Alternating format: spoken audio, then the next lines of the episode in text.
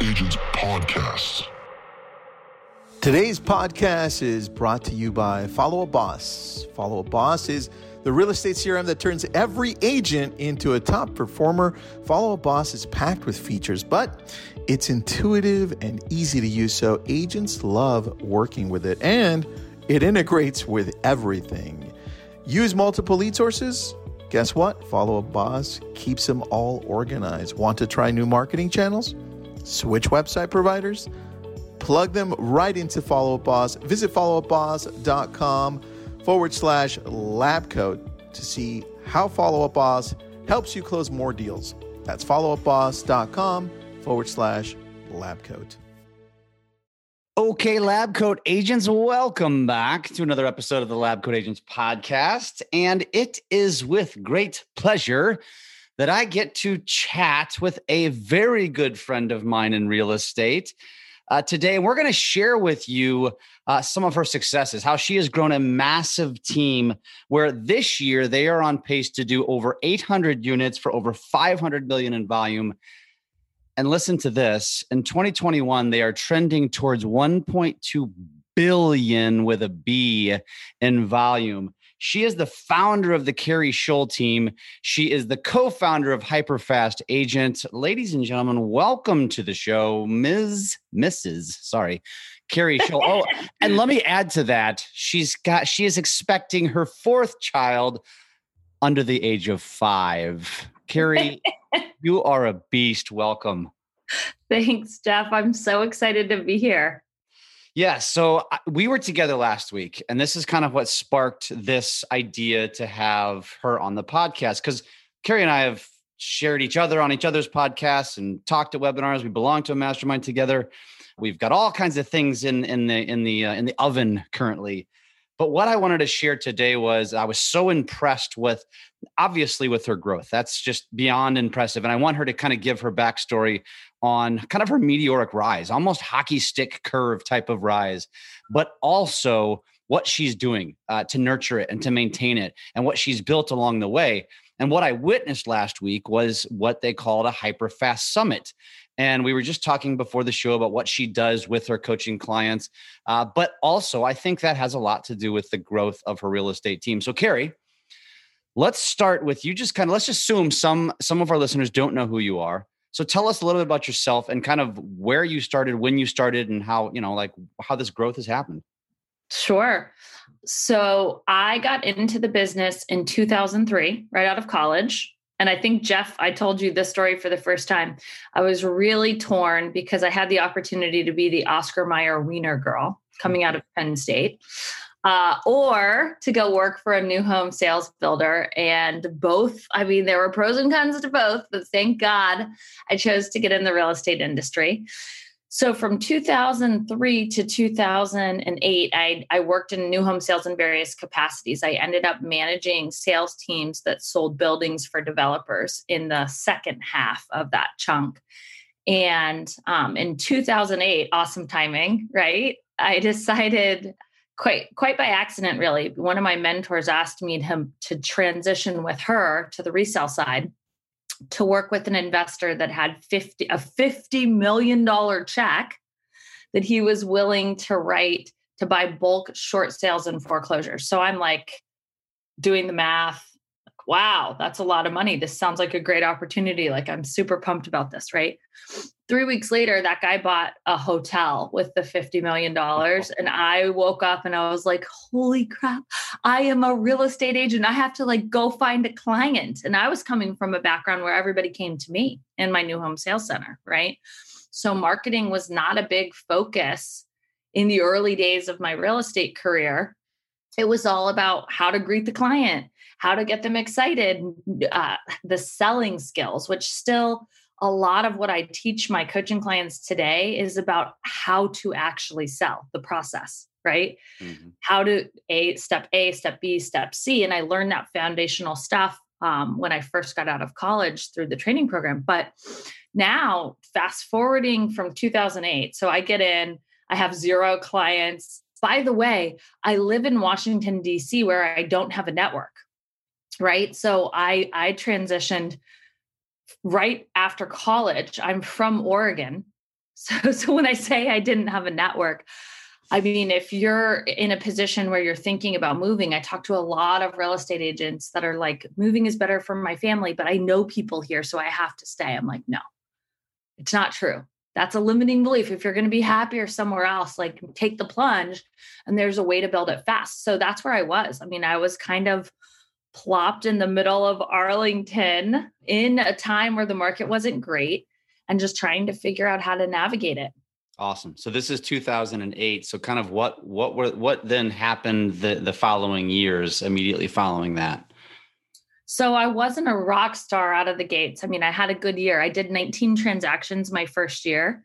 And my husband, in contrast, did 21 million his first year, right? so when people get to know us, they're like, you know, Dan just like crushed it. He wrote a book about it, the hyper fast a hyper local, hyper fast agent. And he talks about like the exact techniques. He was so strategic in how he grew. I was like, I'm really friendly. um, I I'm a connector and I'll work hard. But the early days of my business, man, I wish I had somebody who was willing to coach me that I found faster because I didn't start to really accelerate quickly until I hired a coach and put myself in the room with other people who were super successful.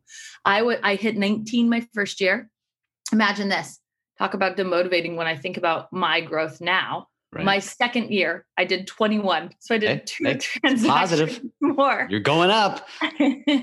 yeah, but when you, I mean, now right. I'm like I'm aiming for a hundred percent growth, even at my size next year.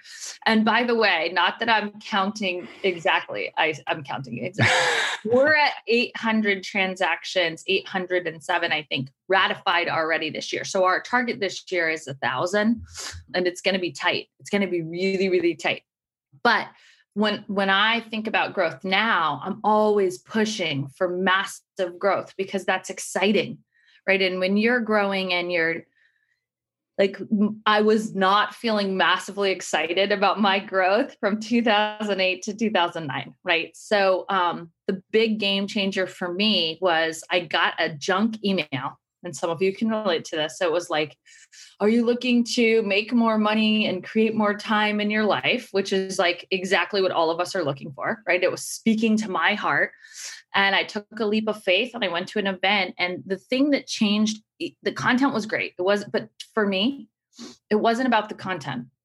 It was about meeting people. I'm always, Jeff knows this, and he's right there beside me. So none of you will judge us right now. I'm always the one that's at the bar the latest. Why? Well, because the people who are at the bar are people who are growing businesses that I can learn from their experience. I can learn from what's going well in their business and they'll share with you. They'll give you, like, hey, this ad's working for me. Take it. Right? People are so willing to share with you. So all of a sudden, I'm in this room and I, I'm meeting people who are doing 200, 300, 400 transactions. And I'm going, oh my gosh, this is like a playground for me. Like I couldn't sleep and I left that event and I said to myself, I'm going to grow a team. Like this is where it starts. Now I have this vision. Now I clarified what what it was for me. And I'm not somebody who likes to be alone ever. Like I don't even like to pee alone. Honestly, I'm like, who wants to come with me so I can talk while I'm peeing, right? So a team for me was about surrounding myself with really high quality people that had the same vision that I did and the same appetite for growth and ambition right? And being able as a team leader one of the amazing things is you're handpicking those people so if the if the environment in your team isn't what you want who is to blame it is you. You are 100% responsible for the environment you create and the people you allow to stay in that environment. And those people have a strong impact on everybody else. So i understood that really early on. And i think what happened from from the year 2010 i hired my first assistant. From 2010 all the way 5 years later we did 365 transactions in the fifth year. So one transaction a day. And the reason that our growth was so massive is that we really focused on who not how yeah. right? And that's one of the principles we teach our coaching students. Like when you're feeling overwhelmed, when your growth isn't where it needs to be, you need to take a hard look at how you're spending your time and reevaluate your priorities as the team leader and how to bring on the right talent to not just do the things you're doing, but to take your weaknesses and compensate for that and put the right people in place to really accelerate your growth and make you happier because the more you do what you're the best at and what is your strength that you bring to your team the happier you're going to be the more your hourly rate's going to go up. Everything is going to just click into place and so that's what happened for us and we just kept hiring. I love it. I love it. And i've got a couple questions from that uh, from kind of what you just talked about. And the first one is this uh, the kind of how you ended it, which is it allows you to do what you love. And you and I are kind of parallel, right? And I mortgage your real estate, but it took me a really long time to get out of the day to day and kind of realize what I love and what I'm good at, which has, is the reason why our business has, has just skyrocketed, right? Uh, yep. Uh, but but I and I can I can attest to this. So when when you as the realtor, you're sitting there listening to this and you're thinking to yourself, yeah, I want to do that, but nobody does it as well as I do. I can't trust somebody to do my mm-hmm. paperwork. I can't trust somebody to meet the client. I can't trust somebody to sit in the living room and trying to earn the, the listing. What would you say to somebody who's saying it? Because I know I said it like, just let go, Jeff, let go. Other people can do it well too. What is your advice to someone who just struggles to let go? Well, the first thing I would say is when you have that mindset, you need to put yourself in the room with people who have already done it successfully so that you say to yourself, well, wait a minute. I am not a unicorn.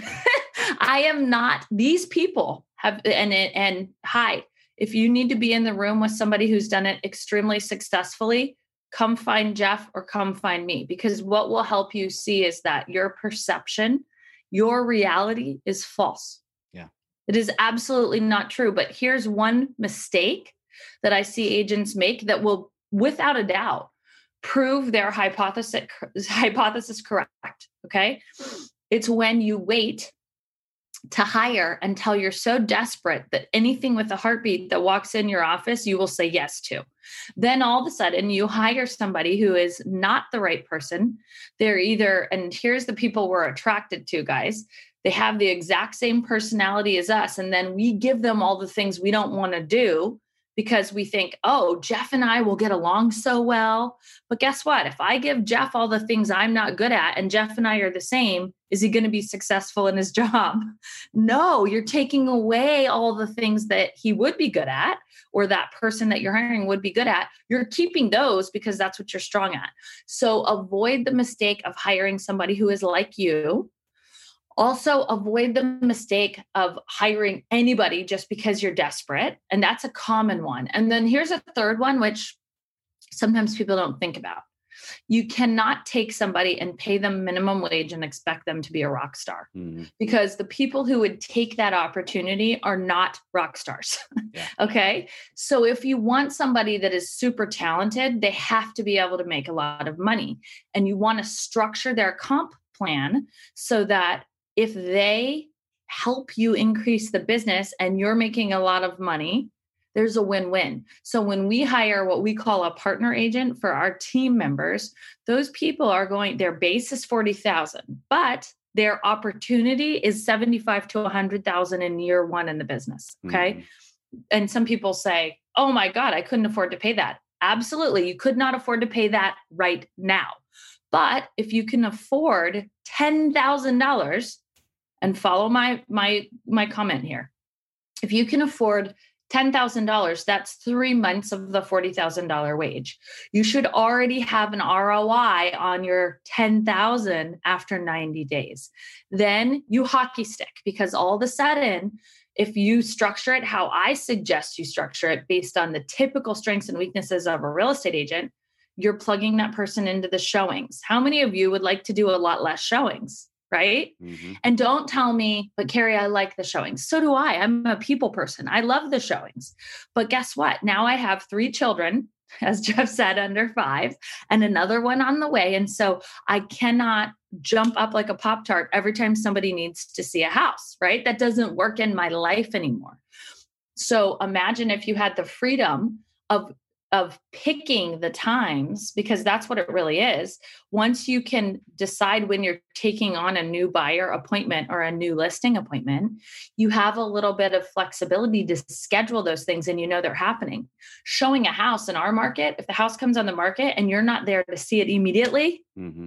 it is gone so yeah. you don't have the opportunity to be saying you know what today is the day that I plan to go to dinner with my family. So, how about if we go see it on Thursday instead of tonight? No, then the house is gone and you're a shitty agent, right? That's just the reality of the market. So, by being able to delegate that piece of the process to somebody who's your partner, it gives you a tremendous amount of flexibility and freedom. And it is worth every penny to have somebody who's talented enough to position you to close that deal right? Mm-hmm. And home inspections. You plug them into home inspections. The final walkthrough, you're plugging them into that. So there are a lot of ways to automatically take a process, give it to your partner, help them be successful, and for you to start making a tremendous amount more money by just having more time to spend on dollar producing things. Yeah. I love it. I love it. I mean, that's a perfect answer to the to the question because I think a lot of people struggle with that, which is the perfect segue into okay, fine. You helped me just overcome that. Now, where the hell do I start? Uh, is it an assistant? Is it a partner?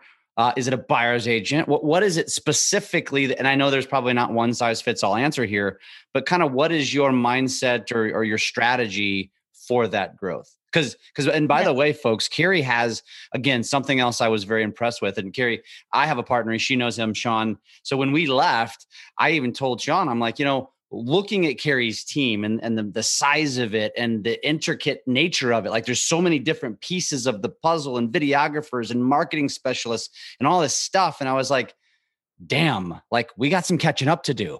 It was kind of my thought because I have a very it's different businesses, right? But but that was my mindset. And so I'm gonna digress this thing back to day, you know, to day one essentially. So Carrie, I, kind of want you to expand on what I just teased, which is the, the magnitude of your team, what all you have, what goes into that. But where does someone start? What is your suggestion to that question? Sure. Well, the first thing I'll say if you have a coach that tells you first you need to do A, then you need to do B, then you need to do C, run. Because what that coach is saying is there's one way to grow this business. And that's actually something that almost made me leave the business. And I'll tell you my specific story. My coach told me early on, the same coach, by the way, that put me in the room with all those successful people and helped me get my vision. But he said the ISA role is the most important role on the team and the one the team leader will have to keep the longest. Okay, now I hated the ISA role. For those of you who don't know, it's the inside sales agent. So, any incoming lead, the inside sales agent is responsible for answering. And so, this particular coach wanted me to be that person.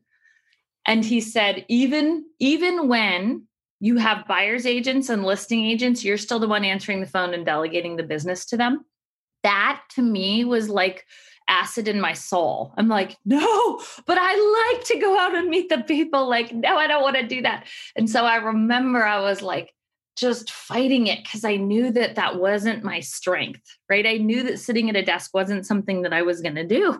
and so then I knew I would fail, right? And some of you have a coach that's telling you, okay, do this first and then do this. And you're thinking, oh my God, I'm better at that.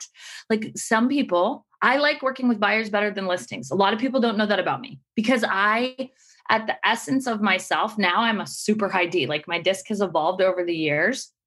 But I just liked the connection. And on the buy side, you get more of that love and connection. And on the list side, you have to be willing to have the hard conversations to get it priced right. And the gratitude from them on the list side isn't the same. Well, why is that? Well, because they're the ones that are paying the commission. The buy side, they don't feel the pain of the commission, they just feel the love of you being there. Mm-hmm. So there's a lot more gratitude in that side of it. And for some of you, you may not have ever thought about why you really like the buy side better, but everybody's telling you, go get a buyer's agent and let them do the whole buy side and you go do the list side and your soul is like no i love the buyers they love me right yeah so i say all of this to say the very first exercise, anybody who's looking at day one, what do I want to do? It's very simple. You need to write a list of all of the things that you do in your week. And then you need to circle the things that you are A, not good at, and be honest with yourself. If you're trying to convince yourself that you're the best person at writing contracts and half the time you miss shit, you're not telling the truth. You're just not good at it. If you're forgetting addendums, if you're missing an ABA, like whatever it is, plug somebody else into that equation and I promise you'll be more successful. But then you need to look at where you're spending the majority of your time. And if you were able to duplicate yourself in those capacities from the things you're not good at or you don't like doing, and you just circle them, you the, that's the first step. The second step, you need to figure out your hourly rate. And a lot of people are like, well, mm. why? Well, it's very simple. Your mind is going to fight you on hiring somebody for the majority of you. Money is going to be in there somewhere, right? And you're going to be sensitive to the fact like, if I hire somebody, do I really have confidence? Even the really confident people are going to fight this a little bit. Do I really have the confidence that I'm going to make more money if I hire somebody? Or am I just going to pay them their money, not make more money, and flounder and not be profitable? Mm-hmm. That's what that's the fear, right? So to pick which person you hire first, to identify what the comp plan is and to know how to get over that, you have to start by creating the job responsibilities out of the things that you're not good at or you don't like. So for some of you, that might be if you already are doing a significant amount of online lead generation, you're already really good at converting that. It might be hiring somebody who's an ISA blended with an admin, right? this is one of the hardest things when when you're small is that you're not able to hire for one specific specific specialized job. You're taking a couple different jobs that you're compensating that you don't want to do and you're blending them together right? And then the job descriptions and the expectation settings become absolutely critical because if you hire somebody who's a really good isa but they're actually not good at the admin piece and you need them to do both you have to be able to go pretty quickly and then say, okay, this person is crushing it as an ISA. Now I'm going to hire a different admin, and you have to keep scaling based on the same exercise you did for yourself with your people. Yeah. And that's how you know their growth path and what they want to do more of, right? So I don't think there's a one size fits all. I don't think there's one way to set up the comp plan. I do think a huge mistake, huge mistake people make is setting up the comp plan for a buyer's agent or a listing agent wrong from the beginning. And then if the person's successful, they don't know how to go back and fix that.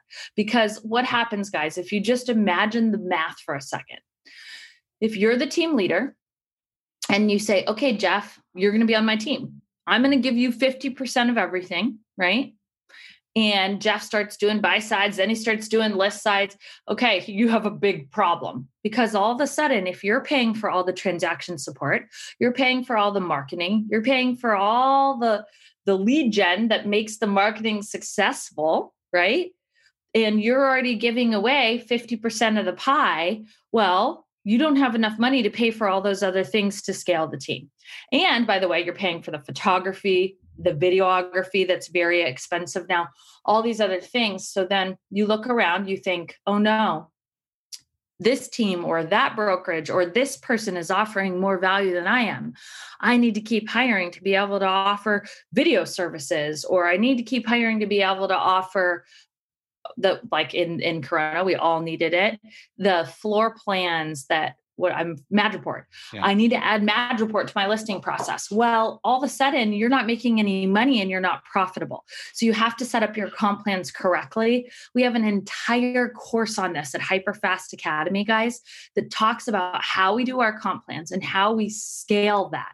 Because most team leaders they when they come to me they're doing 200 transactions or something and they say and not everybody, some of the people that come to me have done zero transactions. I actually had someone join our program who said, I see what your coaching members are doing. She took an overnight flight from our Hyperfast Summit and joined the program and didn't have a real estate license yet. And she's like, Look, I'm the kind of person, I'm taking my test and I want to know exactly what to do once I take my test. And I'm like, This person is usually we don't let people who are not licensed join our program And she called like four times and fought her way into the program. I'm like, I cannot wait to work with her. She's going to be amazing.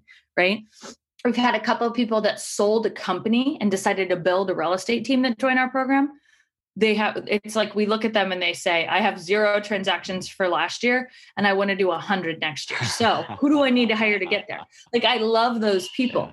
But the majority of people, they're coming to me when they've already built something that is absolutely broken right? They they're not making the money they need to make to sustain growth. And so then they're stuck where they don't have the money to invest in the resources the team needs.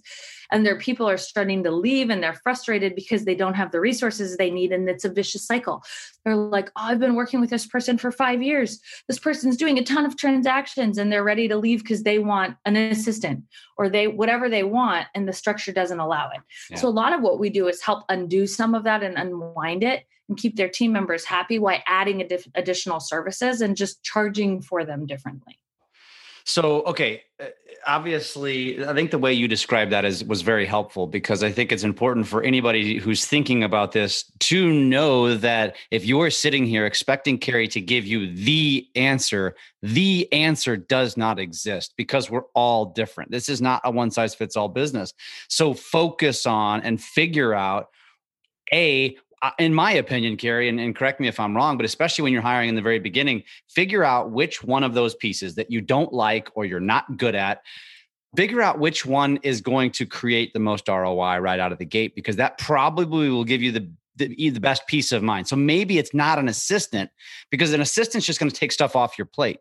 Whereas somebody who can actually bring value through an ROI is probably if I was going to advise somebody, maybe I would focus on that because that's going to ease your, you know, your monetary mind to know that, like she said, I love the way she said that. If after 90 days there's not ROI, like break it down. If they're going to cost 40,000, can you afford 10 of it? All right. We'll focus on getting that first 10 to make money in the first 90 days. And then you alleviated that problem. I love that. That's, that was brilliant. Thank you for that. Um, Absolutely. Um, hey, Jeff, you asked me about the scale of my team. Yes. So that's something I should talk about. Going from a goal of a thousand transactions to give you guys perspective what next year will look like. Uh, in order to hit 1.2 billion, we have to do 1,751 transactions. Okay. Not 1750, not 1700, 1,751. Yes, based on our average price point, right? So imagine if you were trying to figure out a growth plan to hit that kind of growth. Okay. So going into this year, I had 80 people on my team approximately. Okay. And now I have about 115 on my team. So when you think about that 115 people, a lot of people are thinking 115 people divided by a thousand transactions, like that's that that doesn't make sense right? Or and and here's the key. In my opinion you have to have different departments to support the agents. So from an agent perspective i probably had 45 agents going into this year. And and going into next year i'll probably be closer to 75 mm-hmm. so that's a pretty massive amount and we've brought on the majority of the the growth happens in the end of the year for us from an agent count perspective because we're already hiring to hit our goal for next year. So one of the things you have to think through as a team leader when you're doing your business plan for the year is your turnover. We have an 82% success rate when we hire an agent for keeping them. People are in the industry you cannot plan on that guys. You have to plan on 50 50 yeah. That's just a safe number so that if you're trying to figure out what your average agent produces, how many transactions your average agent produces per month, when you're planning for your goal, you have to have that in mind and you have to bear in mind that some of your people are going to leave and they're not going to leave just because of you. So don't take it personally. Like I used to do this. So I'm just telling you, I'd be like, go through the list. Okay. If we're, if we're planning on you know 25% of the people leaving i'd go through the list and argue all the reasons why these people would never leave. I'd be like well we don't need to plan on that this year.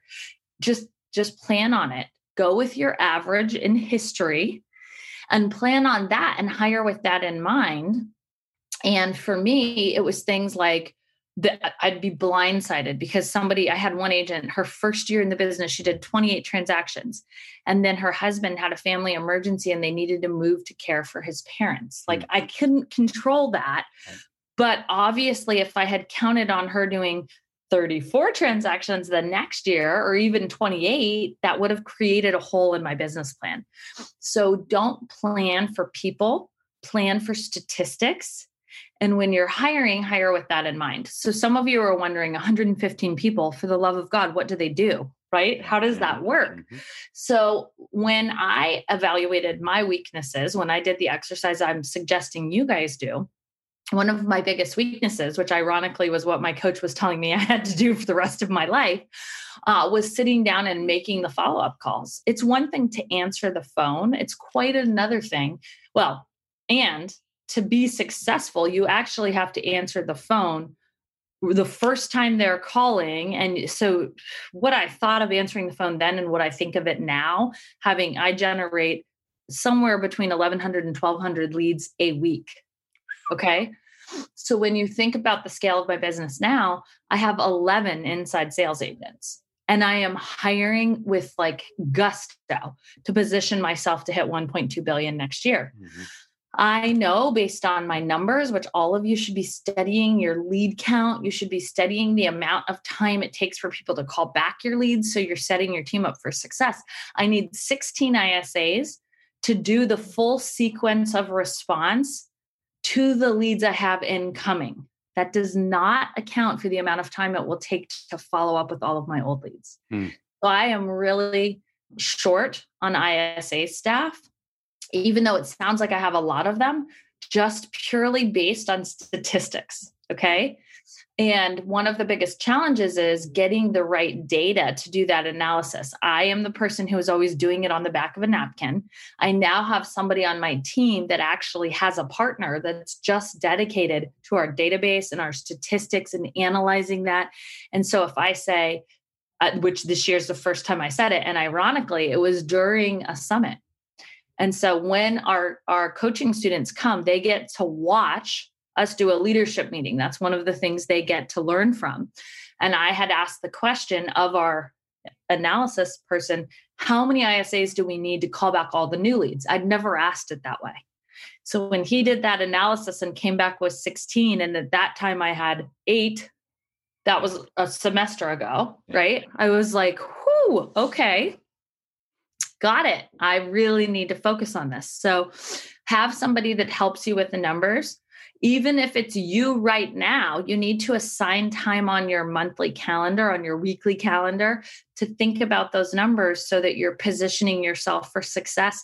And a lot of team leaders are generating leads and then they just don't have the capacity to follow up with them and they're kicking themselves. Well, I promise you, with our ISA structure, you would make more money by hiring an ISA. And your ROI, my ROI on an ISA hire is is already made back in 60 days. Mm-hmm. I already start being profitable for that hire. So when I'm gassing that that hire and saying, okay, I'm going to hire five more, 10 more. I already know where my ROI is. And as long as I watch that, I shouldn't be afraid of hiring for that position because they're just going to create income in my company. Right. Um, so I have a huge ISA department. Then the agents make up the next part. And then this is a key thing. Which is um, how many? The agent count right now is right around 60. I'd like to be at 70, 75 going into next year. However, we already we we added what we call partner agents. We added six more partner agent teams. So that's when somebody on my team does 36 transactions in a year they get a partner that helps them accelerate their growth. The partner is very similar to what I described earlier with somebody that helps with the showings. They help with the marketing, they help with the admin.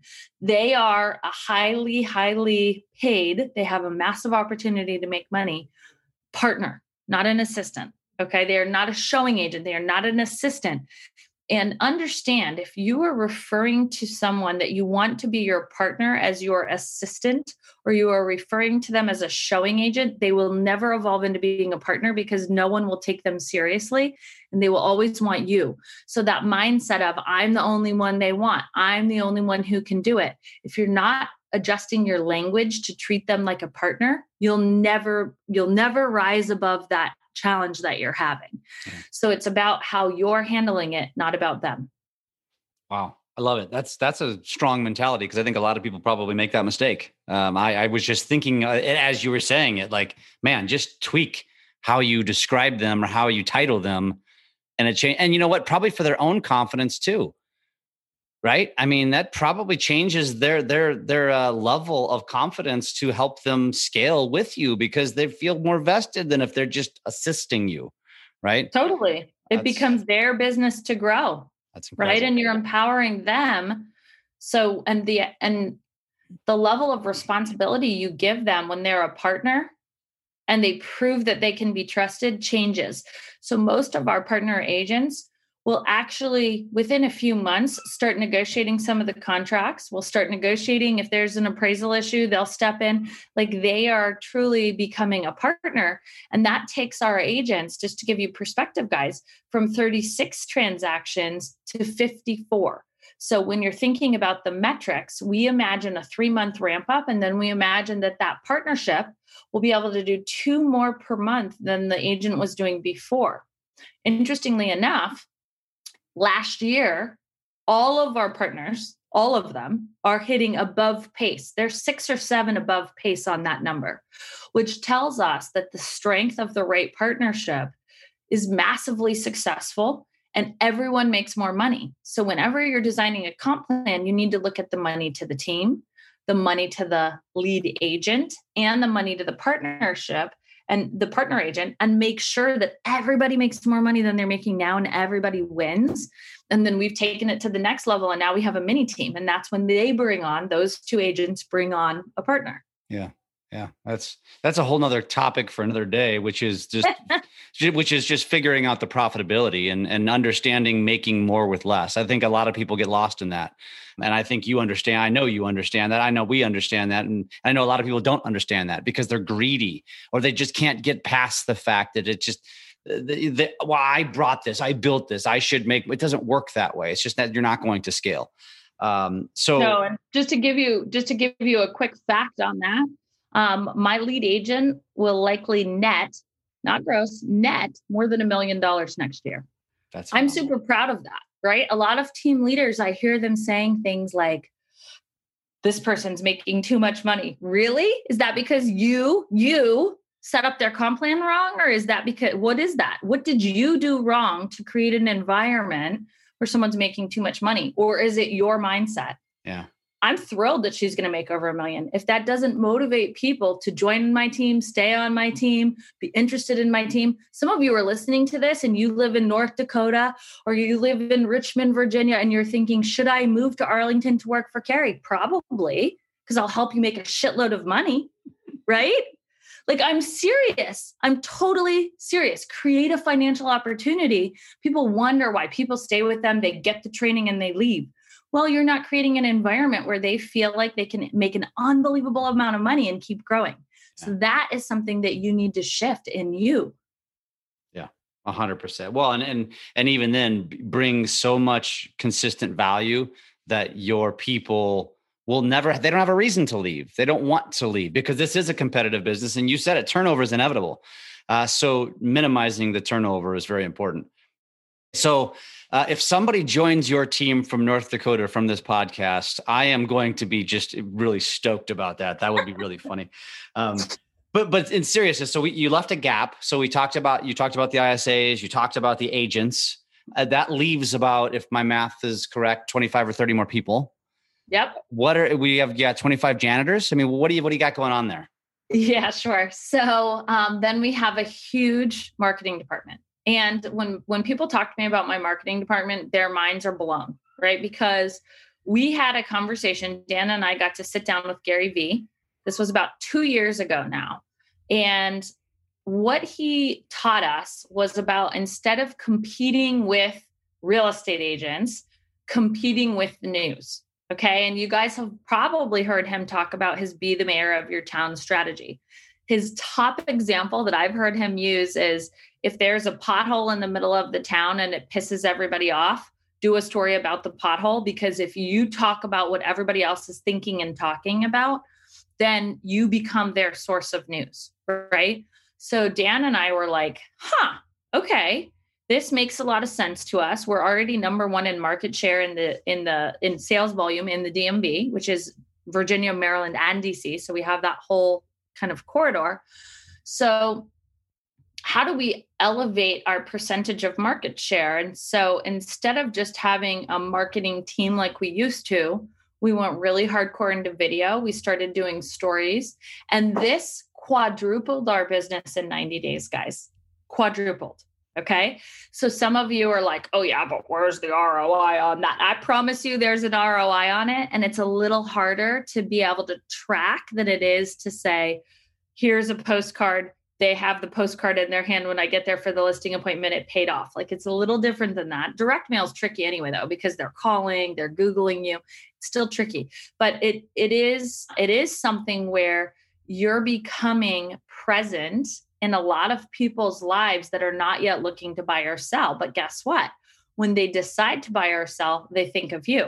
So our marketing team right now, I want to say it has 12 to 14 people on it and they are hyper specialized. We have a graphic designer that is, is absolutely incredible. We have two copywriters. And if you guys communicate with me via email, you know I'm super consistent. That is Dan. Dan is super consistent in working with our copywriters to make sure we're creating value. We stay in touch with the real estate agents in our community and we provide value to them. So some people, this is a slight caveat or a, what's it called when you, a tangent this is a tangent and i'm going to go on it anyway. Our open rate for the the real estate agents in our community is incredibly high. A lot of you can't get them to open anything but they never know what they're going to get from us right? So we do events. We have one coming up that is just for people who want to do luxury real estate. It's in a $3 million listing. Instead of doing a broken brokers open, we're like, brokers opens are boring. People can go see the house on their own, right? Like, like they don't, they don't need us for that. So we're doing a luxury mastermind where we're talking about how the people that are at the top of the market by invitation only are generating high end listings and then some of the techniques to get them sold. Now, everybody in our market we will pick a few top people that'll be leading, facilitating the conversation that everybody wants to hear from. Yeah. The last time we did an event like this, we planned it. We sent out an invite 10 days before the event. We had over 200 people RSVP for the event, and we're like, whoa, okay, we don't have that much space. What are we going to do? Right. So, the way that you communicate with people matters. That's why we have two copywriters. Some of you are like, what? What would a copywriter do? Then we have someone who just focuses on the websites and the click funnels. So there, I think his title, this is how much I know about it. I don't run this. We have a director of marketing that runs this. Mm-hmm. But it's a web designer, I believe is his title. And his whole focus is our landing pages. So some of you are wondering, if I put the ad that Keri has, she told me to copy her and I did. I put the ad and it didn't work. Well, did you click on my ad to see what landing page it went to? Because you've got to copy the landing page too to make it work, right? So everything all the way through is a process. Then we have a digital marketing specialist that just is doing our ads, right? And managing our ad accounts. And he's constantly optimizing and studying. And so it's a very, very specialized department. If you look at Remax Corporate, Long and Foster Corporate, Keller Williams Corporate. I probably have more people working in my marketing department than most of these huge corporate entities. Okay. But we're very specialized and we're focused on building relationships with people in our community that aren't looking to buy or sell yet.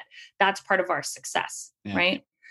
Then the rest of our team, we have three people that are in HR and recruiting. Recruiting is a massive focus for us and it takes a lot of time and it you have to be very aware then recently we just added a trainer. She's responsible for helping our sales manager onboard and train our people and then have ongoing training. So we're huge on training because we want our agents to be ninjas. We want them to be really, really good at what they do. And part of that is understanding technical things like different lending programs that can change the game, right? Mm-hmm. Like for us, people always talk about, oh, this loan program or that loan program, but they don't understand how to apply it to the individual client. So that's something we're working on with Jeff. Like, how do we give them the right training to make them problem solvers instantly? Yeah. And and there's a massive opportunity there. If your agents cannot run the payment in the field to help un, under someone understand, okay, if I spend $250 more a month, here's what I'm going to get. Or if I save $250 a month, here's what I'm going to get. If they can't have those money conversations on a monthly basis, how the client thinks about money, you're you are not handling that right. And those of you who are saying, "Oh, I need to let the lender do that." That's the lender's job. Bullshit. If you do it and you get good at it, you will close a shitload more deals. Period. That's interesting because uh, I was thinking that too. I was thinking that is going to be the objection, which is stay out of you know, I, I don't try to advise people on what house they should buy or comps. So why are you getting involved? But I think I, I know that I know you well enough to know that I don't think you're trying to teach your agents how to do the loan officer's job. You're teaching them to be eloquent enough to have the conversation so they don't just have so when they're in the moment, they can engage. And not only that, you look like more of the professional rather than, well, let me have you talk to my lender. Well, it's Sunday. You probably aren't going to get old until Monday. And then you just have a pause. Am I correct? And Absolutely. And we believe in doing a process upfront called the reality check analysis. If you have not learned about that, guys, I promise you it's going to help you make more money and save a ton of time. Um, but what we're doing is setting the expectation for the client on the market. And part of doing that, we call it the circle of truth, but it's shifting the client's expectations. We love to have the lender talk to the client right before we do that exercise. But I promise you, if the lender doesn't answer their phone, my staff is tested on their ability to give those numbers live by using a mortgage calculator. And they're saying, hey, and they're also trained to be able to show the difference. We imagine for every $10,000 in the price that the person spends, it comes out to about $45 in the monthly payment. So what happens if you're going to look at what the, the client's needs are and you're going to look at it in the MLS and zero come up? If you have to say, okay, well, there's nothing available, but go talk to my lender tonight and then we'll give you a call tomorrow and we'll figure it out. Like if I'm that person, I'm like, you suck at solving problems. And like I feel deflated and not good after our meeting, which if they come down the street and meet with me, I promise they'll leave the meeting feeling different than how they left with you. Mm-hmm. So you've got to get better at this. This is not something to take lightly. It's a big deal. And when you're standing in the house and the house is $20,000 more than what they wanted to spend, but they love it you don't know how to close them if you don't know how to talk about what that $20,000 means because $20,000 sounds like so much money in their mind. But when you say, hey, listen, are you willing to, to spend $100 more a month? It's even a little less than that. Is that something you would be comfortable with to get? And then you go through all the things they get in the house. What are they going to say? Yeah.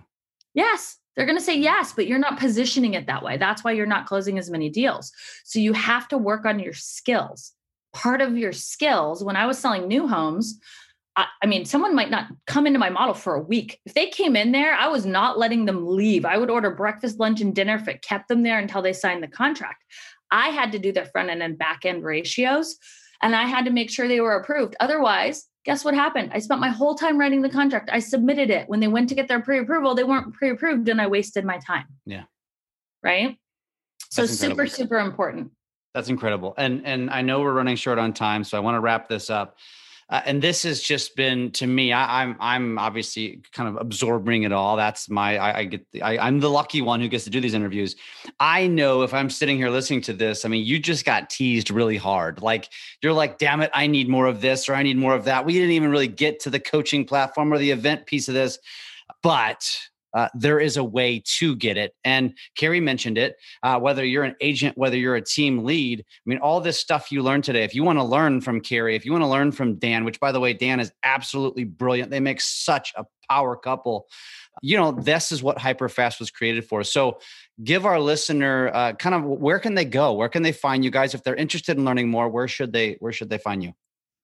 Well, one of the things we didn't talk about too today is just mm-hmm. having work life balance because a lot of agents that are successful that have mastered some of the things I'm talking about are like, yes, I've mastered that, Keri, but I'm struggling. I'm not there for my family. I'm I'm stepping out of my 4-year-old's birthday party and missing this amazing event because I have a contract and I got to process it, right? So I created uh, tips for you on that. And it's a video you can watch that's a little bit deeper on how to create. It's the top five things that I do to create work life balance.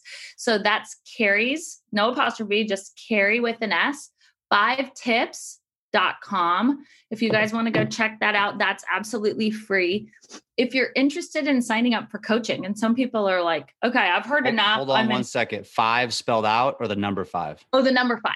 Okay, perfect. Keri's five tips. Perfect. Yes.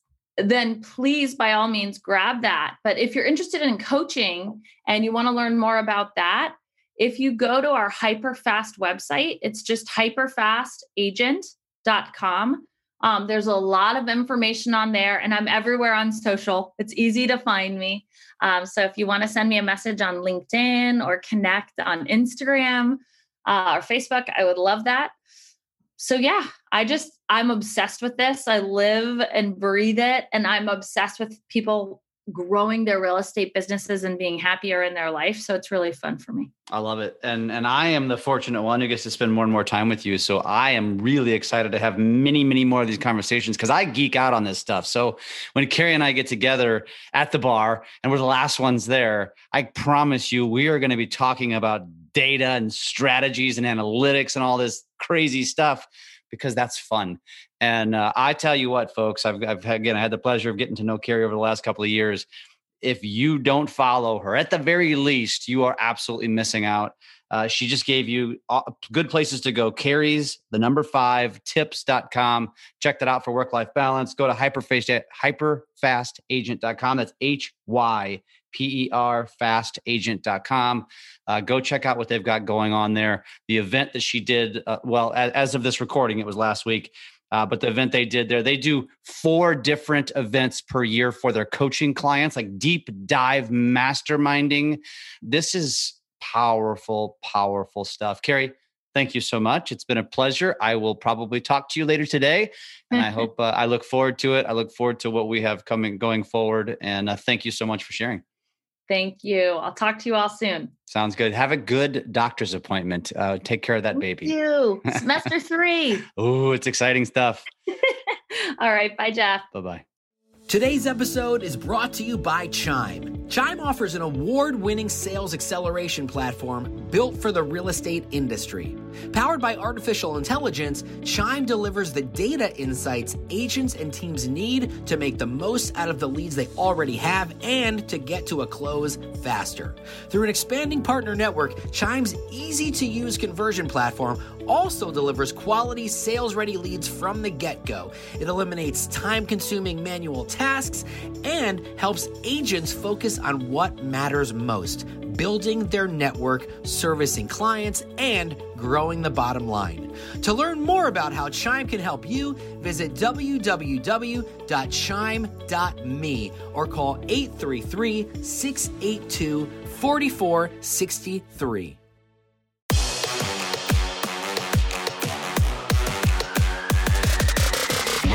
Agents Podcast.